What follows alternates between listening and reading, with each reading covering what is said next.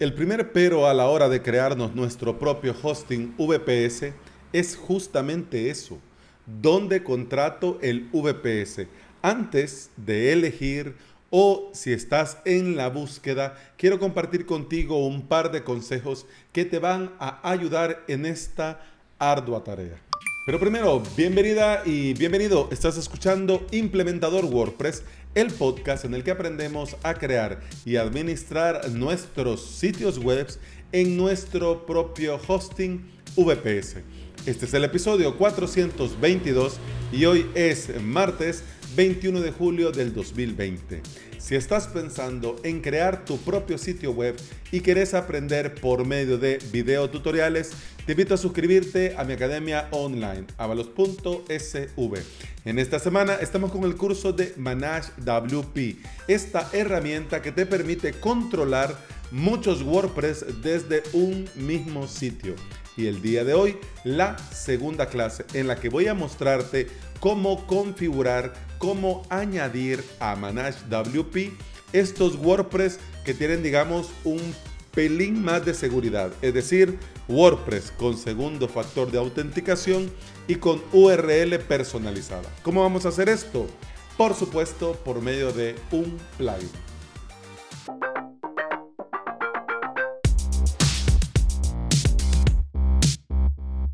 Antes de entrar en materia, quiero que dejemos claro que el hosting y el VPS son dos cosas diferentes. ¿Cómo? Sí, ya lo vas a ver más adelante por qué te lo digo.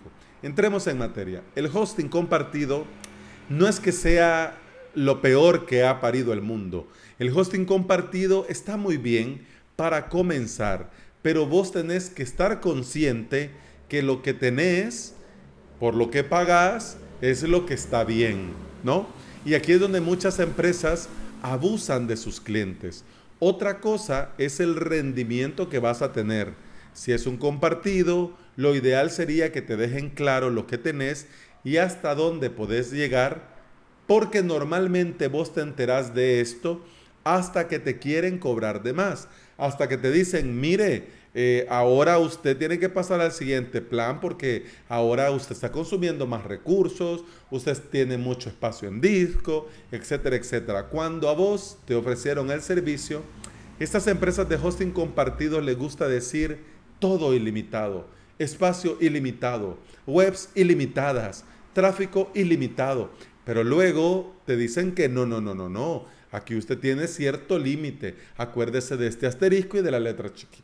Y aquí es donde ya no te tiene a cuenta y ya en tu mente ya no te salen los números, porque una cosa es que cuando te decían todo ilimitado, vos te daba la sensación, tenías en tu mente la idea que lo ibas a poder hacer todo ahí, pero eso no es así. Entonces ahí te das cuenta que estás pagando mucho por algo, digamos, que no es lo que te habían ofrecido. Es decir, que pagas por algo de X calidad y ahora sí Mm, ya la cosa se ve rara, ¿no? Ya, ya decimos seguro.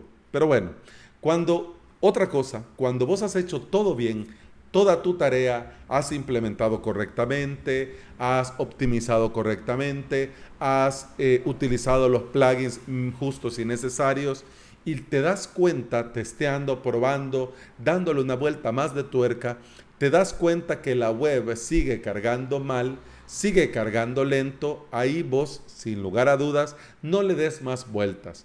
El hosting es malo y como es malo, te va a ir mal. Hey, pero si ahora en la mañana lo probé y cargaba muy bien, ese es otro detalle. Dependiendo de cuántos vecinos tengas, entonces también dependiendo de esto, te va a ir mejor o te va a ir peor, dependiendo del tráfico y del consumo de tus vecinos dentro de un hosting compartido estos límites de rendimiento y límites eh, y cambios en las opciones, te lo voy a decir porque en un principio no se pusieron por maldad. La idea era facilitar la experiencia del usuario y facilitarle la tarea de crear sitios web, pero con el paso del tiempo las empresas han ido abusando de esto. Han hecho de los límites la forma de estafar económicamente a sus clientes, cobrando muchísimo por algo de muy baja calidad o cobrando por cosas que ahora en el estándar dentro de la industria eh, o son extremadamente económicas o no tienen un valor. Por ejemplo, los certificados de seguridad Let's Encrypt son gratuitos, pero hay empresas como GoDaddy que te cobra 79 dólares al año si querés certificados Let's Encrypt SSL. Estafa. Vamos a ver, por ejemplo, una, para que tengas una idea, vamos a ponerlo de modo más gráfico. Hace tiempo yo comencé a comprar cosas de China, eh, Van Gogh, Banggood, eh, AliExpress, eh, había otra que no recuerdo cómo se llama, pero hombre, teléfonos chinos, tablets chinas, eso sí, todo viene de China, lo tenemos claro. Por muy iPhone que sea, ¿dónde se hace? En China. Por muy Samsung que sea, ¿dónde se hace? En China. Pero dentro de todo el chinerío hay cosas, digamos, de una mejor calidad y otras de una calidad un poco dudosa. Pongamos, por ejemplo, vos te compras una tablet Miwichi.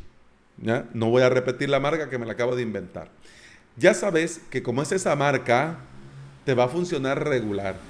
Como no es una tablet, digamos, de calidad comprobada, de una marca que dé fe que eso te va a funcionar cierto tiempo, pues entonces vos sabés que te va a durar y que va a ir como va a ir, porque obviamente pagaste lo que pagaste. Y por eso poco que pagaste, vas a tener muy pocas prestaciones, te va a durar muy poca, y a la primera que se te caiga o que se te, no sé, o que la apretes un poco, se va a arruinar y va a dejar funcionar. En el caso del hosting compartido, te venden algo muy caro, muy, muy caro y algo muy malo. Y aquí es donde ya mm, el tema ya no va. Por eso, cuando yo comencé a trabajar con hosting VPS, que me monté mi primer VPS en OVH con Ples Onyx, con sentimiento porque no me podía permitir pagar los 500 dólares que me quería cobrar SiteGround, ese hosting maravilloso que lo menciona todo mundo, pero no lo es tanto, porque yo tengo clientes de VPS que vienen corriendo de SiteGround y que al final, cuando ves la diferencia, decís, hombre, SiteGround, ¿qué le den? Entonces vamos al lío. Ya hablamos de hosting, es decir, este servicio que te ofrece una empresa que te permite crearte todo tu alojamiento web, eso es hosting. El tema del VPS, eso es otra cosa. Y te voy a explicar por qué y tenés que tener claro. Un servidor virtual privado, es decir, un VPS, no está pensado solo para crear sitios web. Podés hacer de todo con un VPS. Teniendo esto en mente, cada proveedor dispone de diferentes configuraciones a la hora de ofrecerte el servicio y vos contratarlo. ¿Cuántos cores de procesador? ¿Cuánta RAM? qué sistema operativo, si vas a querer el sistema operativo y un panel de control, si vas a instalar simplemente una aplicación en él, etcétera, etcétera. Este VPS te permite hacer de todo, incluido un hosting VPS. ¿Y esto cómo se hace? Se hace instalando software necesario para que un sitio web funcione. Servidor web Apache, hombre, ya tenés un HTML5 ahí funcionando muy bien, ¿no? Pero si necesitas un WordPress, por ejemplo, necesitarías eh, Apache, PHP eh, y MySQL para la base de datos, porque WordPress necesita base de datos para poder trabajar. ¿Cómo te montas esto para que un VPS estándar se convierta en un hosting VPS? lo puedes hacer manualmente si tus conocimientos te lo permiten o también puedes utilizar un panel, panel de control que te permite de una manera visual, un poco más amigable, instalarte este software y crearte tus sitios web, tu base de datos, tus usuarios, etcétera, etcétera. De panel de control vamos a hablar mañana. De momento quiero compartir contigo cuatro consejos que yo creo, en mi humilde opinión, que vale mucho la pena tener siempre presente a la hora de contratar VPS para nuestros proyectos. Primero, Data Center e IP. El data center es este sitio físico porque claro, hablamos mucho de la nube aquí, la nube allá, pero en realidad la nube está en un sitio llamado data center. es decir, el sitio físico donde están los servidores de la empresa que te provee el servicio. ¿no? Dependiendo del data center y de la ubicación del data center, vas a tener diferentes localizaciones a escoger. Es decir, si la empresa tiene presencia en América y en Europa, te va a dar a elegir si quieres crear tu si quieres utilizar el data center de Estados Unidos, de Canadá, en Europa, de España, de Francia, de Alemania, etcétera, etcétera. ¿no? En cada país, algunos casos, por ejemplo, también podrías elegir ciudades. Si lo querés en San Francisco, si lo querés en New York, si lo querés, etcétera, etcétera. Ahí va a depender de tus necesidades particulares. Algunas empresas incluso hasta tienen data center en Brasil. Pero eso, como te digo, depende de cada caso. Lo importante del data center es que por muy, ojo, que por muy CDN, que por muy Cloudflare, en algunos casos es necesario tener, digamos, cierta proximidad con tu público objetivo o con la empresa, el país de residencia o el país donde opera la empresa. ¿Esto de qué depende? Va a depender de cada proyecto, va a depender de cada caso, pero es importante que lo tengas presente para que no te tome por sorpresa que apostás por una empresa, has visto los precios, en base a ese precio, has hecho presupuesto y luego te das cuenta que solo tiene data center en Alemania, en Holanda. Entonces ahí sería un problema. ¿Por qué? Porque no todas las empresas te permiten utilizar una IP diferente al centro donde tienen sus data centers. Es decir, que si solo tienen data center en Europa y puntualmente en Alemania, como es en el caso de la empresa llamada Hessner, entonces ellos solamente te ofrecen IP de Alemania y de Holanda y nada más. Así que, ojo cuidado, es muy importante el tema del data center y el de la IP que se le asignarían a tu servidor. Segundo consejo a tener en cuenta, el rebuild y el escalado. Un tema que tenés que verlo muy bien es el tema del escalado porque va a llegar un momento en el que tus proyectos van a necesitar más potencia, más recursos. Si la empresa te lo, lo, hace bien, hace bien tu tarea, te va a permitir hacer esto en un par de clics, pero eso lo tenés que ver antes de contratar, para que no te tome por sorpresa ni el precio, ni el método, ni la forma de hacerlo. Porque si estás con el trajín que necesitas escalarlo ya, pero ahí te venís a dar cuenta que te van a cobrar cinco veces más, que se tarda un par de días en hacer, o que si lo tenés que hacer, tenés que hacer este procedimiento, que tenés que dar este consentimiento. Entonces ahí ya la hemos liado, ¿ok? Así que antes de contratar hay que verificar en el caso de querer subir al siguiente nivel en recursos, cómo se hace, de qué manera se hace y cómo se lleva el procedimiento. ¿Ok? Tercer, ojo, tercer consejo a tener en cuenta. Copias de seguridad y snapshot son vitales a la hora de una actualización mayor, a la hora de modificar algún paquete, a la hora de toquetear dentro de alguna configuración. Puede ser cuando estamos aprendiendo que algo la liemos y esto deje de funcionar. Si vos tenés a disposición copias de seguridad bajo demanda o podés hacer lo que le llaman estas eh, instantáneas de tu servidor, le haces un snapshot, actualizas, ves que la has liado, restauras el snapshot y ya está. No quieres jugártela. Lo mejor es del servidor VPS en producción, haces un snapshot, es decir, una instantánea, y esta instantánea, este snapshot, lo desplegas como un VPS nuevo, independiente, actualizas sobre él, modificas sobre él y si todo va bien, entonces actualizas el de producción.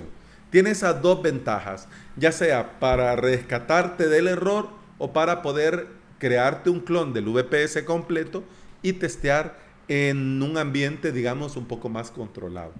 Cuarto y último consejo, sistema operativo disponible. No todos los proveedores de VPS tienen, por ejemplo, la opción eh, VPS más sistema operativo más Plesk. O no todos tienen Linux, Ubuntu, perdón, Linux Debian más cPanel, para que te hagas una idea. No todos lo tienen Y también está bien que sea así, porque no a todos los que trabajamos con VPS nos interesa que lo tengan. En algunos casos ya dejas el clásico Ples, el clásico cPanel y ya te vas por otro tipo de opciones, ¿no? Entonces es importante si en tu caso necesitas, vas a optar por algún panel preinstalado en el VPS y querés aprovechar eh, mejor precio de licencia, porque por ejemplo ese panel te cuesta 15 dólares, si vos le decís a ese panel, hey, véndeme una licencia, y a diferencia te cuesta 7 euros si se lo contratas junto con el VPS a OVH. ¿Me entendés? Entonces, eso también es importante de ver antes de contratar y antes de dar presupuesto. Si vos le vas a crear a tu cliente y le vas a dar hosting y le vas a cobrar por él, está bien que des un precio que vos sabés que está bien, que se paga lo que se tiene que pagar y que te queda muy bien, a que vos des un precio y que luego sea lo comido por lo servido. Y hablando de precio, y hablando de precio, si te fijas en estos tips, consejos que te estoy dando, no te estoy hablando del precio. ¿Y por qué no lo hago? Porque el precio no debería de ser un factor a la hora de contratar. No te recomiendo que te vayas a lo más barato. Y no es porque sea malo, sino porque posiblemente eh, te falte algo que luego eches en falta por un par de euros, dólares al mes. Para hablar de empresas, hay muchísimas empresas con las que podés contratar. Yo te voy a recomendar dos, cuatro, seis, siete, que son con las que yo he trabajado, con las que yo he probado, por ejemplo, con las que al día de hoy tengo eh, VPS en producción y que por lo menos para mí, calidad-precio, está muy bien. Yo he trabajado con DigitalOcean, OVH, Linode, Blur, Scalway, Hesner y Clouding.io.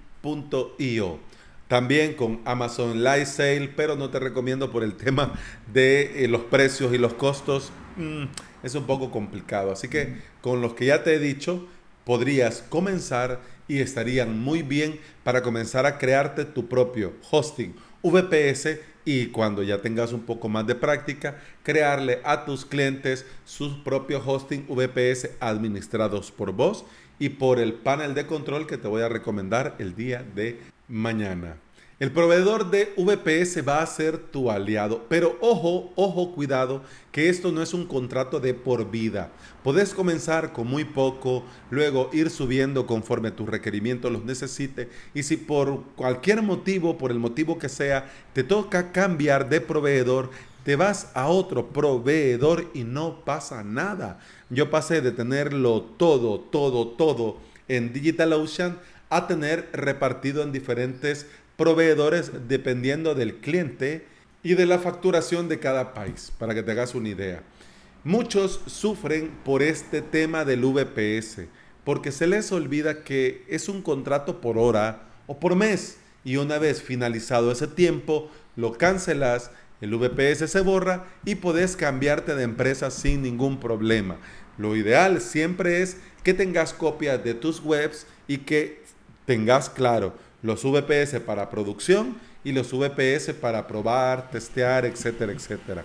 Yo te recomiendo siempre, siempre, siempre tener copias y más, si vas a tener que migrar de una empresa a otra, tener copias y verificar que éstas funcionen. Y no había visto el tiempo, por Dios bendito. Eso ha sido todo por este episodio. Muchas gracias por estar aquí, muchas gracias por escuchar. Te recuerdo que podés escuchar más de este podcast en todas las aplicaciones de podcasting, Apple Podcast, Google Podcast, iBox, Spotify, etcétera, etcétera. Mañana continuamos. De momento eso ha sido todo por hoy. Muchas gracias por escuchar. Hasta mañana. Salud. boom, bam, boom, bam, bam, boom, bam, bam, boom, bam, boom,